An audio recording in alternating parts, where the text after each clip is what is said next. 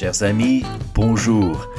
Bienvenue au podcast intitulé Pas seulement au Québec, consacré aux francophones du monde entier qui vivent dans un milieu linguistique minoritaire. Je suis Nico, un franco-australo-canadien, et je vous parle depuis mon studio d'enregistrement situé dans la ville de Saskatoon, dans la province de la Saskatchewan, au Canada. Bien entendu, ce podcast, pas seulement au Québec, s'adresse à tous les francophones, que vous habitiez dans la belle province, en France ou ailleurs dans le monde. Chaque invité va vous faire découvrir son histoire et sa culture, car oui, il y a autant de cultures françaises qu'il y a de groupes francophones dans le monde. Rien qu'ici au Canada, hors Québec, nous avons près de 3 millions de personnes qui parlent le français et qui le vivent tous les jours dans un milieu majoritairement anglophone. Je vous emmène donc en voyage à travers le Canada ou autour du monde, c'est selon, afin de découvrir les récits de mes invités.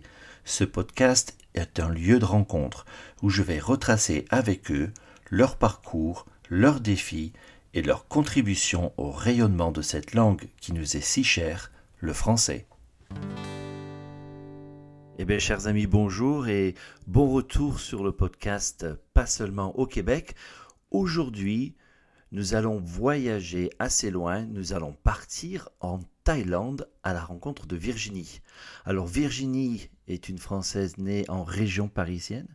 Après un baccalauréat, elle fait des études supérieures en Floride pendant cinq ans, euh, un master à Madrid, retour en France, puis ensuite c'est le grand départ après la rencontre avec son mari. Il décide de partir à la fois en Afrique du Sud, et puis au Cambodge, au Kenya, et finalement aujourd'hui ils sont à Bangkok en Thaïlande. Alors Virginie a un parcours super intéressant et unique, et donc c'est ce que l'on va découvrir aujourd'hui en l'accueillant. Bonjour Virginie. Bonjour Nico. Alors, Virginie, je vais te laisser te présenter, bien entendu, et puis euh, nous raconter euh, ton parcours les choix que tu as fait, qu'est-ce que ça t'a apporté sur le plan humain et professionnel. Mais pour commencer, on va faire un petit peu de géographie, mais alors juste une petite minute, parle-nous un petit peu de la Thaïlande et de Bangkok euh, pour qu'on ait une idée un peu de, là où tu te trouves. Euh, eh bien, donc, euh, la Thaïlande est en Asie du Sud-Est et c'est un pays relativement grand.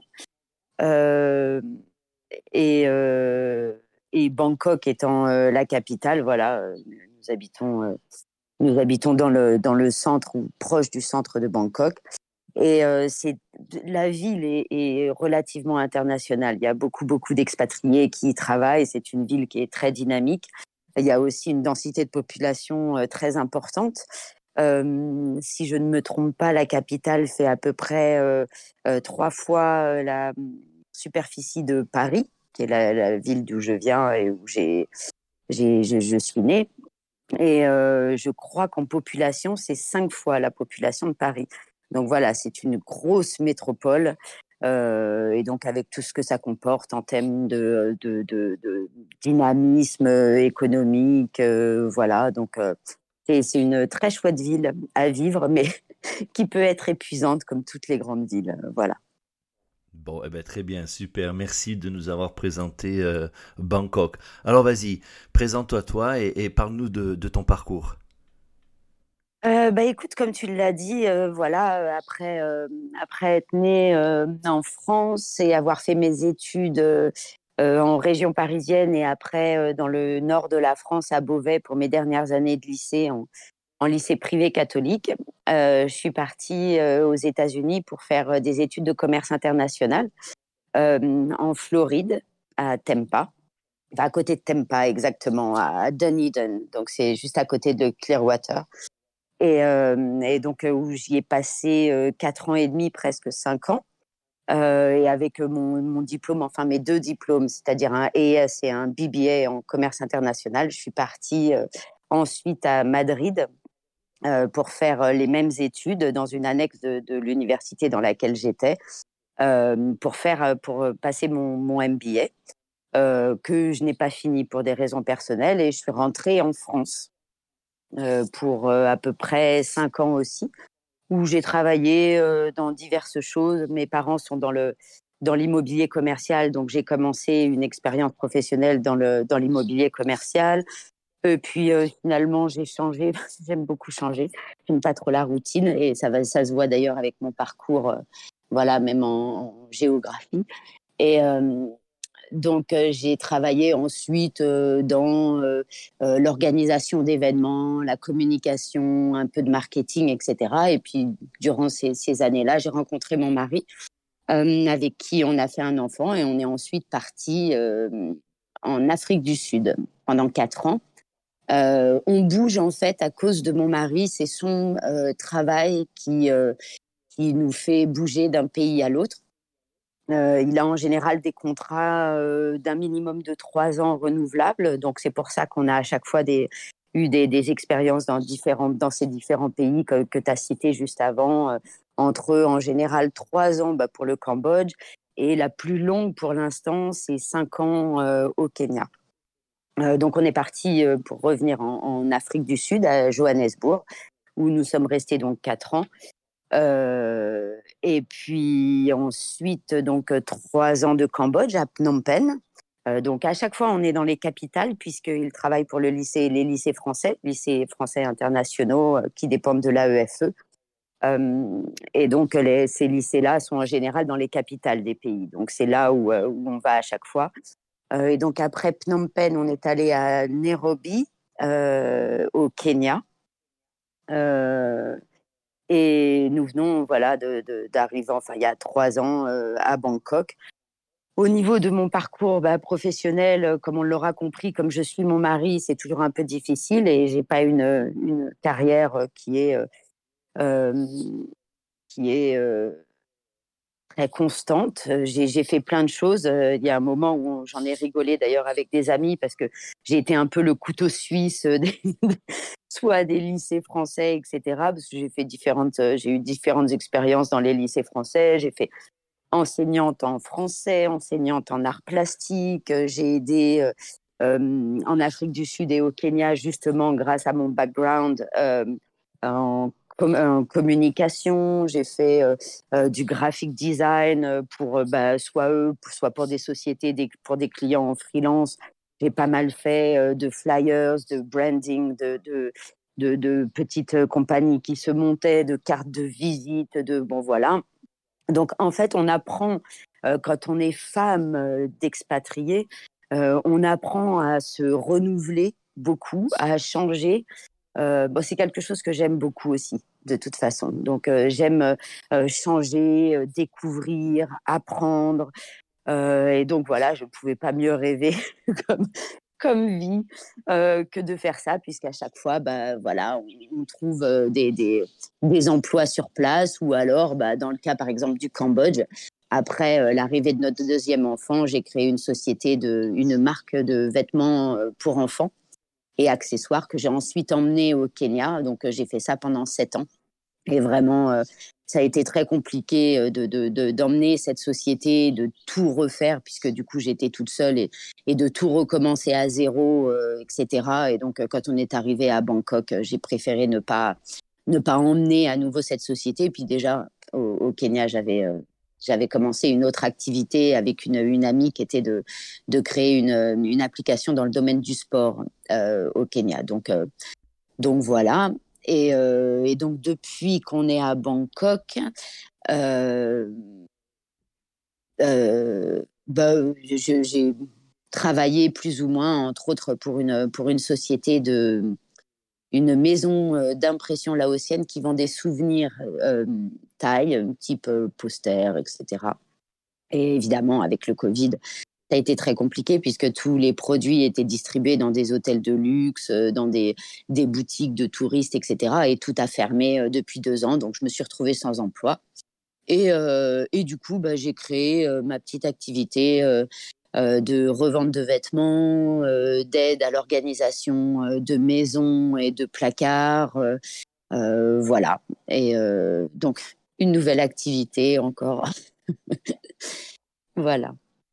C'est génial. Bah écoute, j'adore cette expression, le couteau suisse. Je trouve qu'effectivement, ça te va très bien de ces expériences d'avoir de multiples talents, d'être aussi curieuse de la vie et de vouloir apprendre et de faire des choses différentes. Vraiment, j'admire beaucoup euh, beaucoup cela. Je trouve que c'est euh, belle façon d'enrichir sa vie et, de ne jamais être euh, de, ne jamais s'ennuyer. J'allais dire bored, non, c'est l'anglais. C'est ça. de, de, jamais s'ennuyer.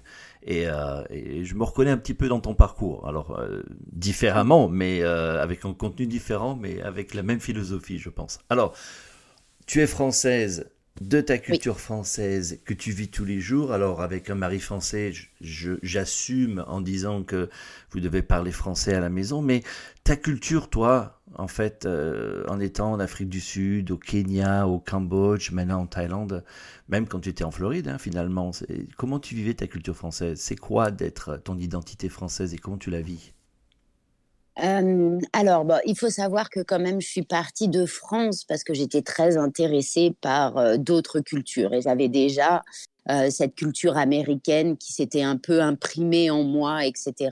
Et donc, cette soif de rencontrer des gens, d'apprendre d'expériences différentes, de cultures différentes, etc. Donc, je dois avouer qu'aujourd'hui, je suis pas la française pure et dure, et encore moins la parisienne que j'étais quand j'étais jeune.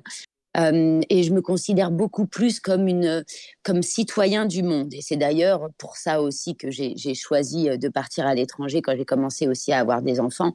C'est que j'avais vraiment besoin oui, qu'ils aient cette culture française, mais qu'ils aient aussi cette ouverture d'esprit et, et cette, cette soif de, connaître et, et cette, cette ouverture d'esprit pour accepter euh, euh, tous les gens, euh, quels qu'ils soient, peu importe d'où ils viennent, etc.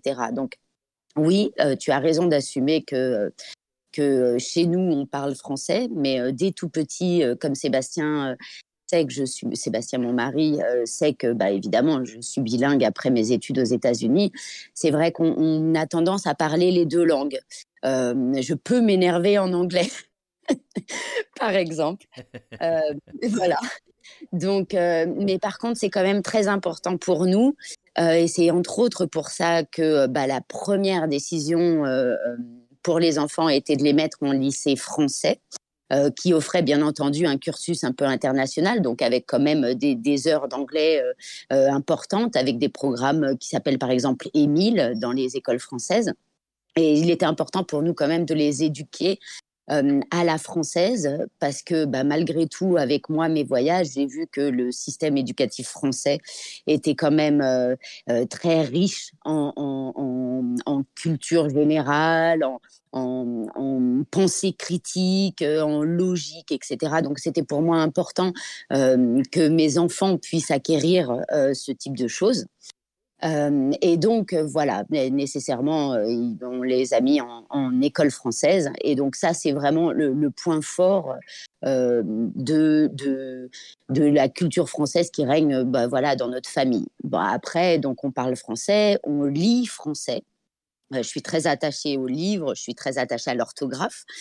et d'ailleurs, c'était ça aussi l'une des décisions, c'est que la, langue anglaise, par exemple, est beaucoup plus facile à apprendre même en étant âgé, alors que la langue française est une langue qui est difficile à acquérir, surtout au niveau euh, euh, grammatical et orthographique.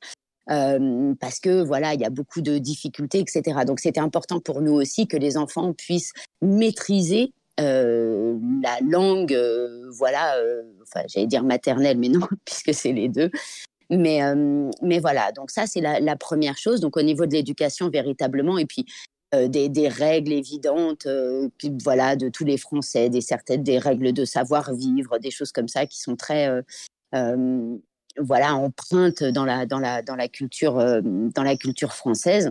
Donc, comme je disais, donc on lit français. j'ai tendance, je dois avouer, on écoute de temps en temps la radio ou les news françaises. Euh, mais je les trouve, comme beaucoup de médias, et pas que en France d'ailleurs, un peu anxiogènes. Donc on a tendance plutôt à filtrer pas mal et euh, voilà. Donc après c'est plus au niveau donc de la lecture, euh, au niveau de, des relations sociales. On va avoir tendance à avoir quand même pas mal d'amis français pour garder un petit peu ce côté, voilà, à la maison, se, retrouver entre Français, ça fait toujours beaucoup de bien, surtout quand on n'a pas sa famille.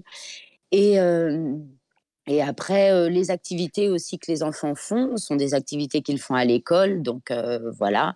Et évidemment, on ne peut pas ne pas le dire, la gastronomie française. Donc euh, je cuisine et je cuisine beaucoup français aussi, français et italien. donc, donc voilà. Eh ben écoute, c'était ma prochaine question justement, cette gastronomie française. Donc tu cuisines, parle-nous-en un peu plus. Qu'est-ce que parce que tu, as été dans des pays où euh, leur gastronomie est vraiment différente de celle de la France, donc je suis sûr que tu dois avoir des plats dans ces pays qui t'ont beaucoup plu. Mais toi, quand tu cuisines, tu cuisines quoi?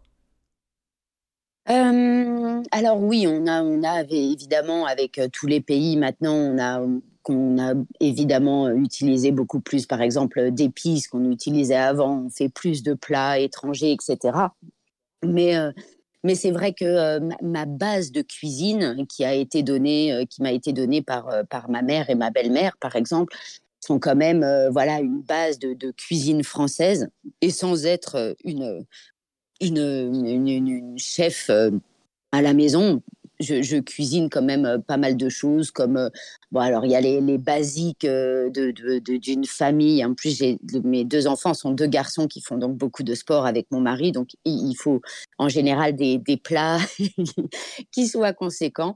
donc si des végétariens écoutent vegan, voilà, ça risque de les déranger. Mais voilà, on fait beaucoup de euh, steak, euh, purée, légumes. Euh, on fait beaucoup. De, bah, alors, je fais des poissons en papillote, pareil avec des, légumes.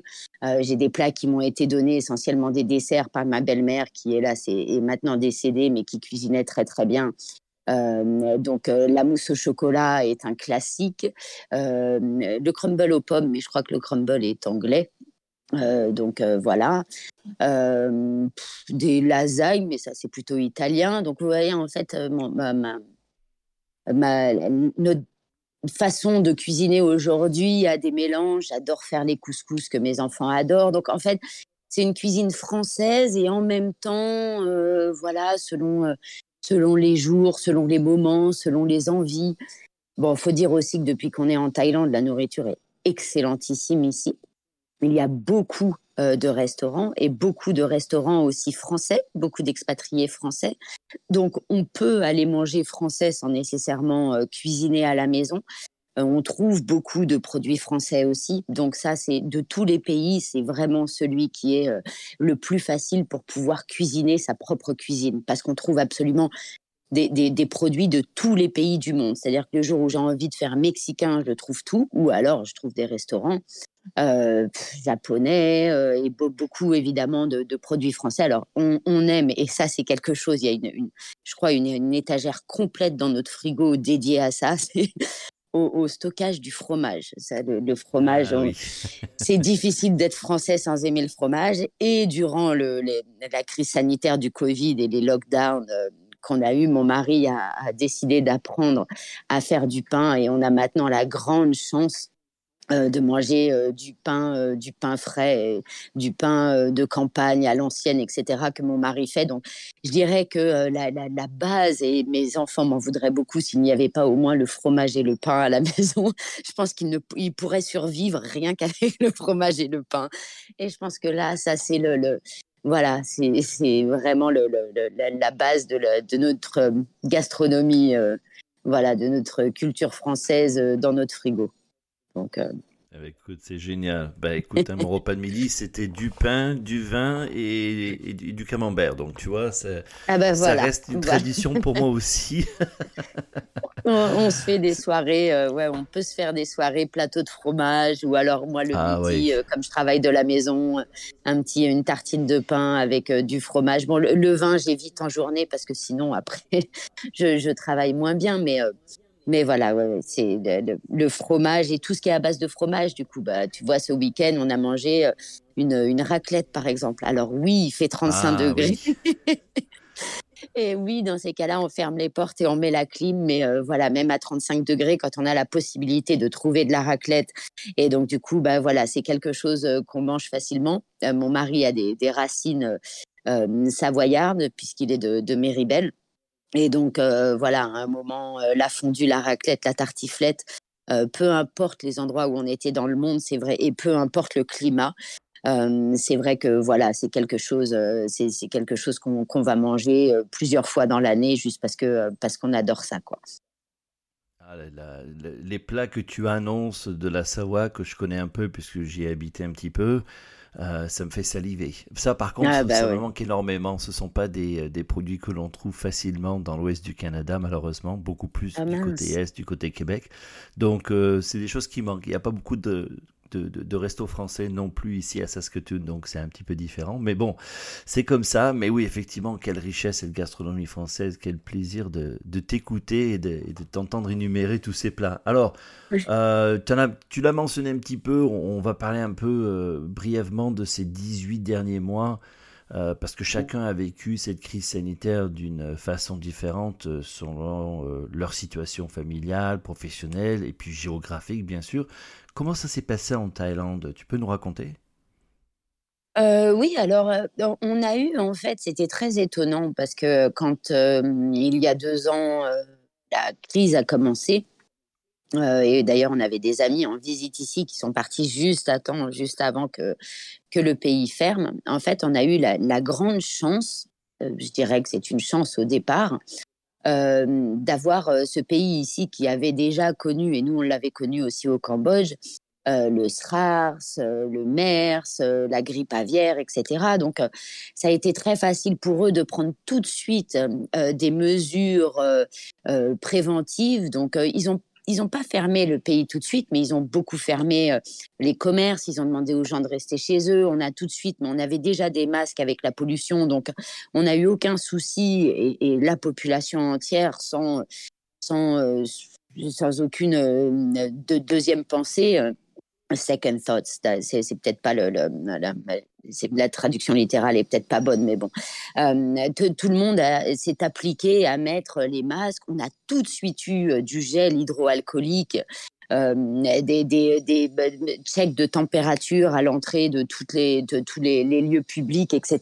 Donc, contrairement à évidemment mon pays qui est la France, et quand on parlait avec la famille et les amis, c'est vrai que nous ici, ça a été très très très facile et comme ils ont peu de temps après euh, plus ou moins bloqué le pays, en fait, on, a été dans un cocon, vraiment un cocon pendant un an.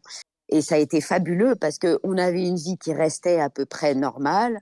après ce premier lockdown, on a pu ressortir. Alors, par contre, ça fait deux ans qu'il y a des couvre-feux.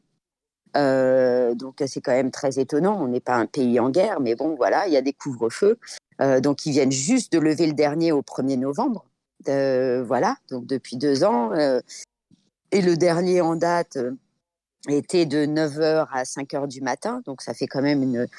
Voilà, ça, ça, crée des, des, problèmes dans notre vie sociale parce que, voilà, rentrer à 9h, c'est bien dommage. surtout à Bangkok et en Thaïlande où la vie nocturne est, est, vraiment fait partie de la culture euh, et, des plaisirs d'ailleurs de vivre en Thaïlande. C'est en général à ce moment-là qu'il fait très bon et qu'il fait moins chaud. Les lumières, les couleurs, les gens. Euh, voilà, donc ça, ça a été, ça a été un petit peu difficile. Mais voilà, cette première année était, était, était relativement, euh, même presque un peu plus d'une année où on a vécu dans un cocon. Et quand en, donc cette année en avril à peu près, il y a eu euh, ce que eux appellent une troisième vague.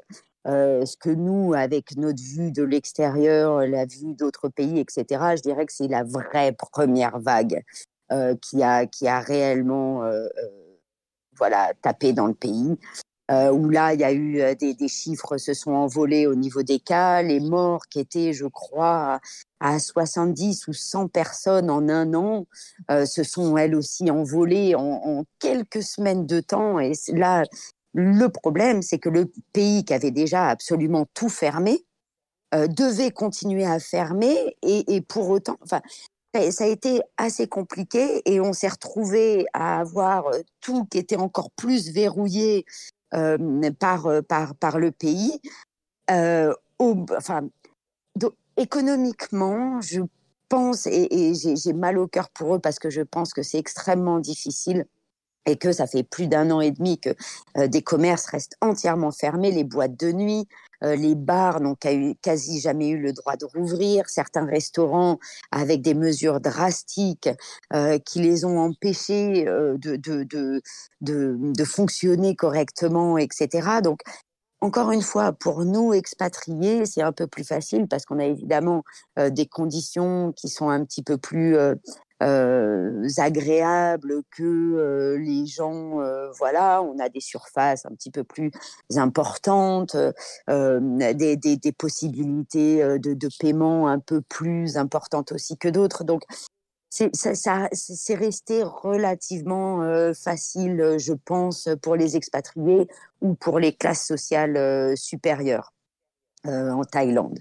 En revanche, c'est vrai qu'il y a des produits qu'on trouve un peu moins. On parlait des fromages tout à l'heure, le prix des fromages et, le prix d'autres choses s'est un peu envolé. Il y a carrément des produits aujourd'hui qui n'arrivent pas à venir parce qu'évidemment ça vient de l'étranger et que ça bloque. Donc en, termes de, nourriture, on ne manque de rien. On n'a jamais manqué de rien. Les, les, Thaïlandais sont incroyables à ce niveau-là, c'est-à-dire que euh, ils, euh, ils, sont très bien élevés, ils ont euh, beaucoup de civisme, etc. Donc personne s'est jamais rué sur le, papier WC, la lessive, la farine. Donc on n'a jamais manqué de rien, etc. Par contre, c'est vrai que au niveau des, des, des, rayons pour tout ce qui est, on dit achalandage. Hein. je ne sais pas si c'est le bon terme, mais si, c'est ça. C'est ça. Euh, bon, il y a évidemment des produits qu'on trouve un petit peu moins ou qui mettent plus de temps à arriver, etc.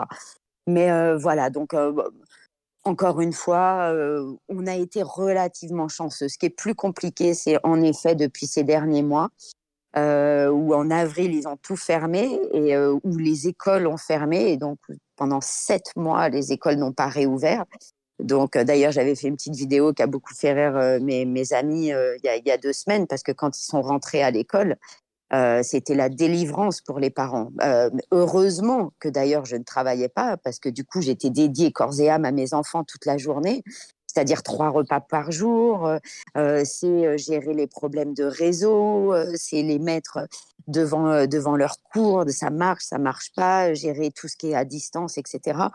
Et, euh, et, ça, je pense que pour d'ailleurs, pas, pas, que en Thaïlande, mais pour tous les parents du monde qui ont expérimenté ça, euh, c'est quelque chose d'inédit et d'incroyable qui ont, enfin voilà, qui ont porté sur les nerfs de beaucoup de parents. Et, et ça a été un, un, moment qui a été compliqué et qui l'est sans doute encore dans certains pays pour, pour des gens. Et, et les gens qui n'ont pas d'enfants ne se rendent pas compte de la, la de la pression, de la charge mentale et de, de la difficulté euh, nerveusement euh, de gérer cette situation.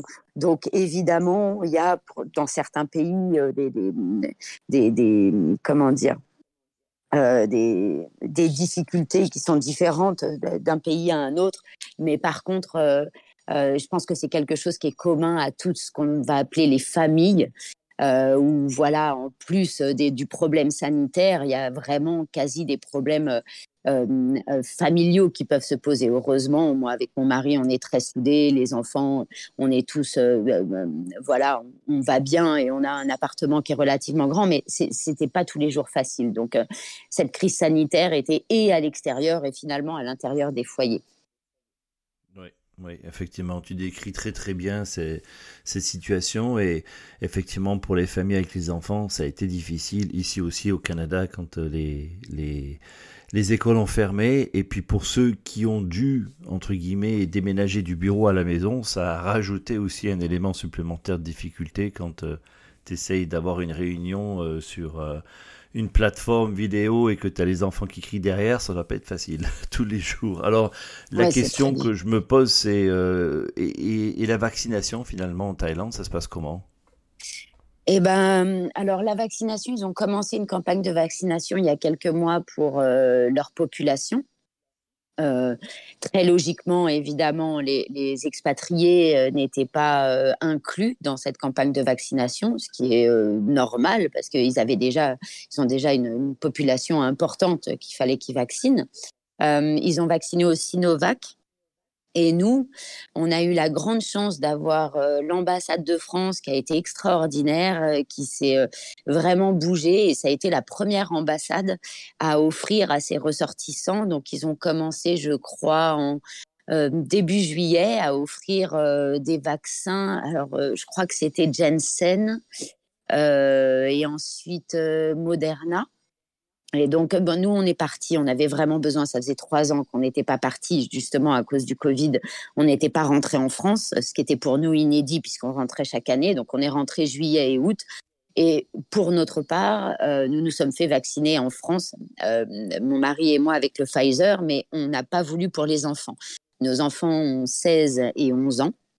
Euh, et, et, donc, quand on est rentré en Thaïlande. Donc, ça a aussi beaucoup facilité notre retour parce qu'ils préféraient euh, de loin avoir des gens, euh, les expatriés qui revenaient déjà vaccinés.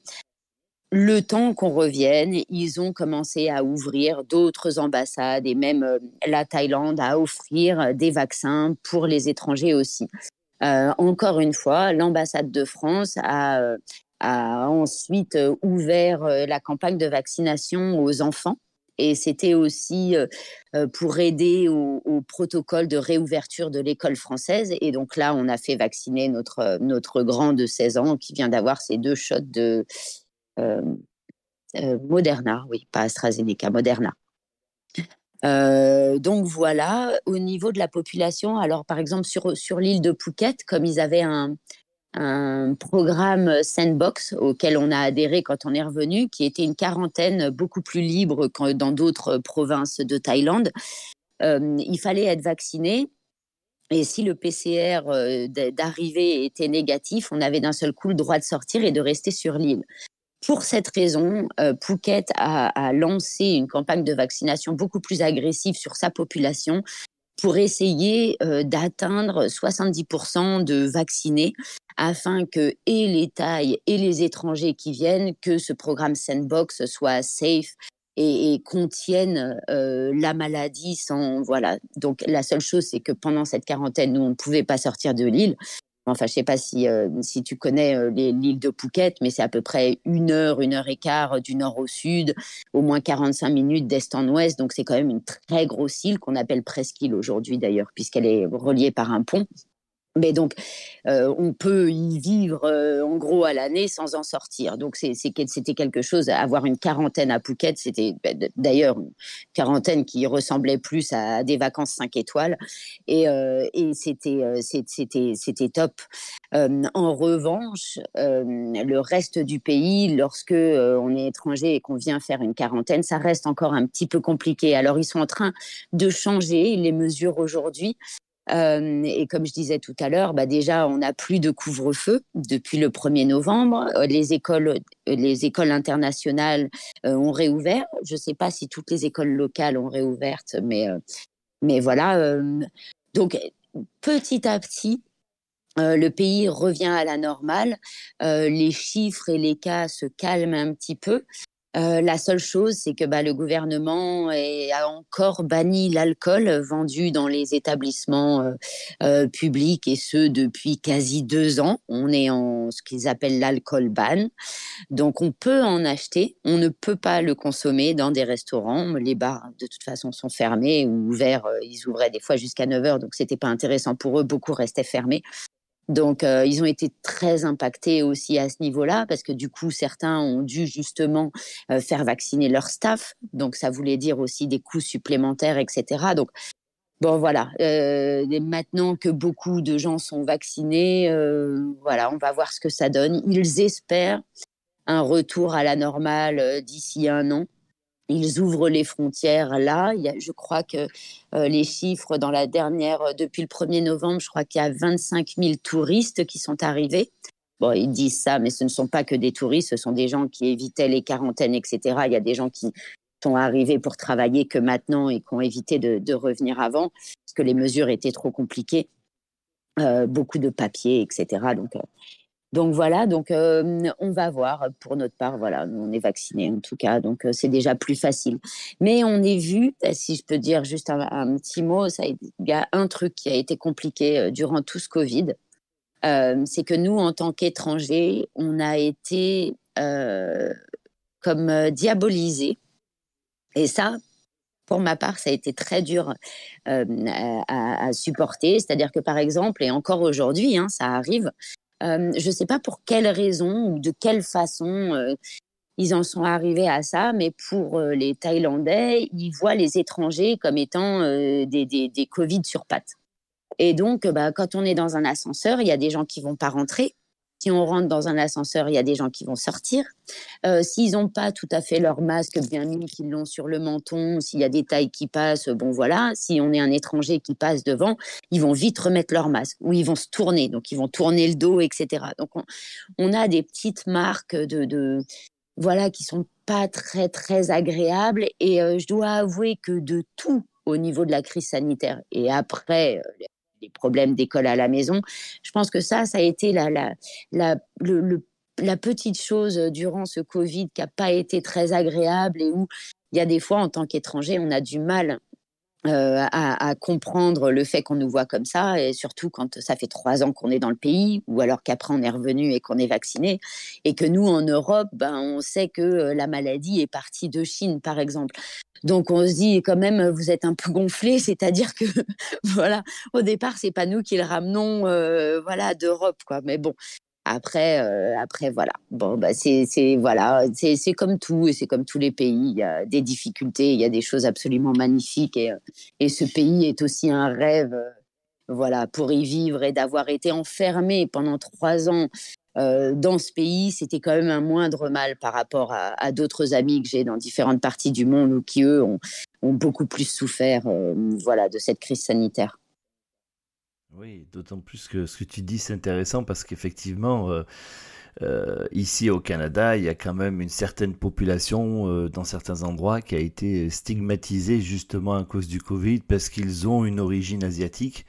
Exactement. C'est euh, intéressant de voir que en Asie, ce sont euh, les Caucasiens qui sont stigmatisés. C'est l'impression que c'est euh, le monde un peu l'effet miroir entre guillemets, comme quoi le, comme quoi j'allais dire l'ignorance malheureusement ben, n'a pas de frontières. Parce que finalement, c'est ça, le problème. C'est exactement ça. Et en fait, bah voilà, euh, les différents pays ont stigmatisé euh, différentes minorités pour des a priori. Et encore une fois, c'est exactement ça. C'est-à-dire que l'ignorance, euh, voilà, n'aide pas. Bon, il faut dire aussi que on les garde certaines fois un petit peu aussi dans l'ignorance ici en Thaïlande et qu'ils ne font pas en sorte, bah, la preuve en est que la première chose qui, a fermé et la, la dernière chose qui a réouvert, ça a été les écoles.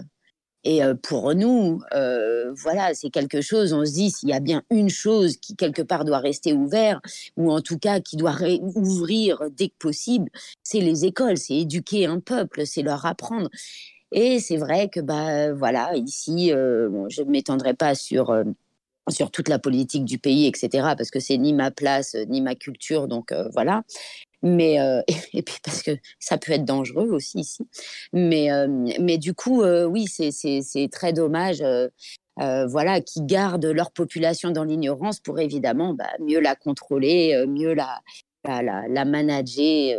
voilà. Donc, en gros, faut les excuser parce que, bah voilà, ce sont leurs médias à eux et voilà, qui, les, garde dans cet état. Et, d'ailleurs, il y a eu un peu aussi une, chasse à l'étranger, du coup, euh, euh voilà, sur certaines îles, etc., avec euh, des déportations, expulsions, des expulsions de d'étrangers et tout. Donc, de toute façon, il y a, y a toute cette idée, voilà. Donc après, quand on est, quand on a tous les papiers et que qu'on est parfaitement dans la légalité, il n'y a aucun problème. Mais voilà, ils ont voulu faire un peu de ménage sur ce justement qui n'était pas euh, dans, euh, voilà, dans les clous. Comme quoi la manipulation et la bêtise n'a pas de frontières. Enfin, on va passer à autre chose. euh, Parle-nous maintenant que de, de, la dernière question, c'est tes futurs projets. C'est-à-dire, bon, là, ça fait maintenant euh, plus de trois ans que vous êtes en Thaïlande. Il va se passer quoi après? Alors, bah déjà, comme je disais euh, au début de cette conversation, euh, mon mari a des contrats de trois ans. Donc, notre fils qui a 16 ans va passer son bac dans deux ans. Donc mon mari a, renouvelé un contrat de trois ans pour qu'on puisse être là et, ne pas bouger pour les deux dernières années de lycée de notre fils, qui d'ailleurs, depuis qu'on est arrivé, se plaît beaucoup, beaucoup à Bangkok. Parce que contrairement à Nairobi, où euh, les enfants n'étaient pas libres pour des raisons évidentes de sécurité, euh, quand on est arrivé euh, à, Bangkok, notre fils a trouvé vraiment, voilà, il y a une, très grande liberté dans ce pays. c'est extrêmement safe. Je veux dire, moi, je pose mon sac et mon téléphone dans un restaurant, je vais aux toilettes, je reviens, il n'aura jamais disparu. Je l'oublie, je vais le retrouver et les gens l'auront gardé. C'est absolument fabuleux pour ça. donc, notre fils, évidemment, il était hors de question de le faire partir puisqu'il a des copains, il prend ses taxis, il prend ses motos-taxis, il va se balader, même quand il rentre un peu tard, euh, voilà, on n'est pas inquiet. Euh, et, même moi, en tant que femme, je peux me balader jusque tard dans la nuit, rentrer à pied, il n'y a aucun souci. Et, je n'ai absolument jamais eu peur pour, ma sécurité personnelle. Donc, le, déjà, on a rempilé donc pour, pour trois ans. Euh, et donc, durant ces trois ans, mon mari est toujours euh, à la même position, euh, voilà. Et, et, moi, bah, encore une fois, donc je me réinvente, c'est ce que je disais tout à l'heure, c'est-à-dire que, en fait, pendant le Covid, j'ai voulu faire du vide dans mes dans mes placards. Et je suis une grande fan de, de, mode, de vêtements en général, etc. Donc j'ai très grande quantité de, de vêtements et d'accessoires. Et donc, j'ai décidé, pour me faire un peu d'argent et puis pour euh, nettoyer euh, mon espace, j'ai décidé de revendre au départ euh, mes vêtements, etc. Et il s'est avéré qu'en fait, j'ai eu beaucoup de succès. Les gens achetaient beaucoup. Et, donc, j'ai commencé tout doucement, parce qu'en plus, c'était des achats en ligne, donc on n'avait pas besoin d'une boutique ni quoi que ce soit. Donc, en plein Covid, c'était très facile. Ça nous évitait, ben voilà, en plein lockdown. Bon, on avait le droit de sortir, donc sortir pour aller poster les choses, c'était facile.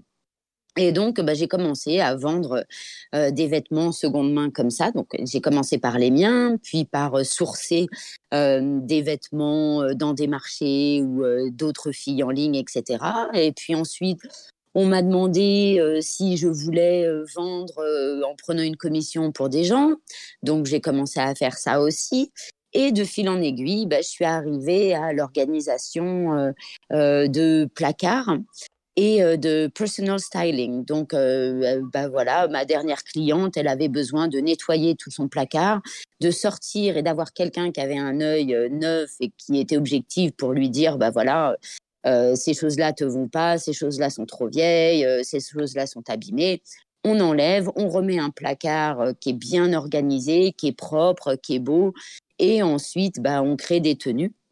Et donc voilà, ça c'est ma prochaine étape. Et encore une fois, comme je disais, le couteau suisse, c'est d'ailleurs ça que j'adore, c'est-à-dire de me réinventer constamment et, euh, des nouveaux challenges et, d'apprendre des nouvelles choses et de rechercher, etc. Et donc, bah voilà, bon, il faut dire aussi que j'ai une passion, euh, évidemment pour les vêtements, mais une, passion pour euh, le rangement. J'aime quand c'est rangé, quand c'est ordonné. ma mère m'a toujours appris que toutes les places avaient une chose et chaque chose à sa place. Et donc, bah, du coup, voilà, si en plus je suis payée pour ranger les placards des gens, alors mon mari dit que je suis une weirdo parce que, bah oui, c'est pas, pas tout le monde qui aime ranger les choses. Moi, j'adore ça. J'aime ouvrir des placards qui sont propres, qui sont bien rangés, où je sais où trouver les choses. Voilà. Et donc, bah, visiblement, les gens ont compris que j'aimais ça et, et m'appellent maintenant pour les aider à ranger. Et donc, la dernière petite news, en fait, c'est que je viens de rencontrer il y a quelques jours une, euh, une Mozambicaine euh, qui a cette même passion, qui était au Myanmar et pour les problèmes euh, civils qu'on connaît, vient d'arriver à Bangkok et qui adore faire ça. Et donc, on se rencontre encore d'ailleurs demain pour discuter d'une éventuelle collaboration, parce qu'elle, ce qu'elle adore, c'est organiser les, les, les garages, les gardes les gardes-manger, etc. Et donc en fait, on est assez complémentaires dans les zones de la maison, voilà. Donc bah peut-être une, une collaboration pour une, une vraie une vraie société qui va se créer sur l'organisation de, de maisons. voilà. Donc, bah, écoute, c'est extraordinaire, c'est génial ça. Ouais, c'est rigolo, on verra. Ouais, ouais, ouais. Bah, de, finalement, de, de, de, tourner en business une idée simplement qui au départ est personnelle, c'est-à-dire bon, faut que je me débarrasse de ça parce que ça prend de la place et je m'en sers plus, jusqu'à en tourner en idée de business, c'est quand même bravo pour l'innovation et pour et pour l'idée. Ma petite question finale, c'est finalement euh, trois ans de plus en Thaïlande et après, vous en avez parlé avec Sébastien, vous avez une idée de ce que vous voulez faire ou pas du tout? C'est vraiment encore l'inconnu, euh, c'est encore, euh, vous savez pas trop? Bon, alors déjà, on ne sait quasi jamais avant trois mois avant de, de partir seulement où on va aller. Donc déjà, ça pour nous, c'est impossible de savoir où on sera dans trois ans. Une ah, chose ah, parce que vous ne choisissez pas euh, on, choisit plus ou moins, c'est-à-dire qu'il va déposer des dossiers selon les postes qui sont libres. Ensuite, les dossiers passent en commission. Et une fois la commission passée, donc en général, les réponses sont aux alentours de avril-mai. Bon, pour Bangkok, on l'a eu en juin. Donc, euh, il a fallu faire très, très vite. Mais euh, on ne sait pas avant. Alors, les postes, en général, sont on envoyé en ligne en décembre. On envoie des dossiers ensuite euh, janvier, février. Les commissions passent et donc voilà. Donc on n'a absolument aucune idée euh, et aucune visibilité. Euh, maintenant, comme vous diront certainement tous les expats qui, comme nous, ont décidé de partir, voilà, depuis de nombreuses années, puisque ça fait maintenant presque 16 ans qu'on est à l'étranger, le retour est de plus en plus difficile. Donc c'est en général quelque chose euh, qu'on... Ouais, le, le, retour en France, pour l'instant, on, ne... Comment on dit euh... N'y pense pas, ou on ne le souhaite pas? Non, on le considère, enfin, on le considère vraiment pas. Euh, parce que bah, quand on rentre, par exemple l'été, on adore. Mais au bout d'un mois et demi, deux mois, après avoir évidemment vu tous les gens qu'on aime, c'est une évidence. Mais euh, le pays en lui-même, on a, je pense qu'on a une telle soif et, et qu'il y a tellement de pays dans le monde et tellement de richesses, c'est ce que je disais, et, et d'expériences que ouais, on n'est pas prêt à, revenir chez nous euh, tant qu'on a la force, tant qu'on a la volonté, tant qu'on a la possibilité.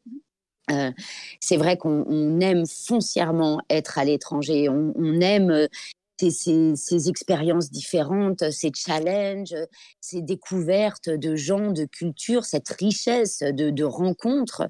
voilà, et et du coup, bah, quand on revient en France, on revient chez nous. Donc on revient dans notre culture, des choses qu'on sait, qu'on a appris.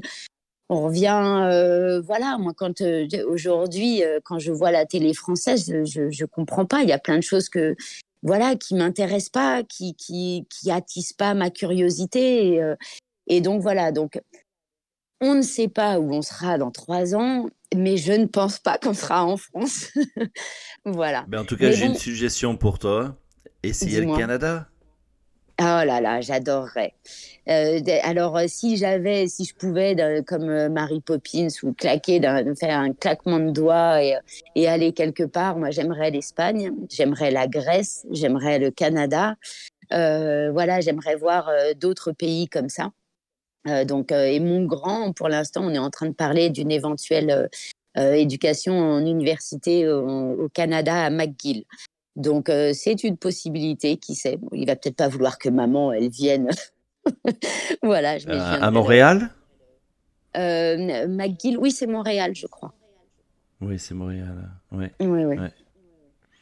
Eh ben écoute, en tout cas, c'est tout le mal que je vous souhaite, c'est de venir euh, passer quelques années ici au Canada, comme ça on pourra se rencontrer et, et effectivement d'être moins loin comme ça et de pouvoir partager des moments sympas. En tout cas, Merci beaucoup Virginie de, de ben, ton témoignage, d'avoir euh, d'avoir accepté mon invitation et puis surtout bonne continuation avec tes projets, ta petite famille et puis votre vie en Thaïlande. Quant à vous, chers auditeurs, eh ben, je vous retrouve d'ici 15 jours pour un nouvel épisode de Pas seulement au Québec. Alors, bonne soirée à tous, au revoir.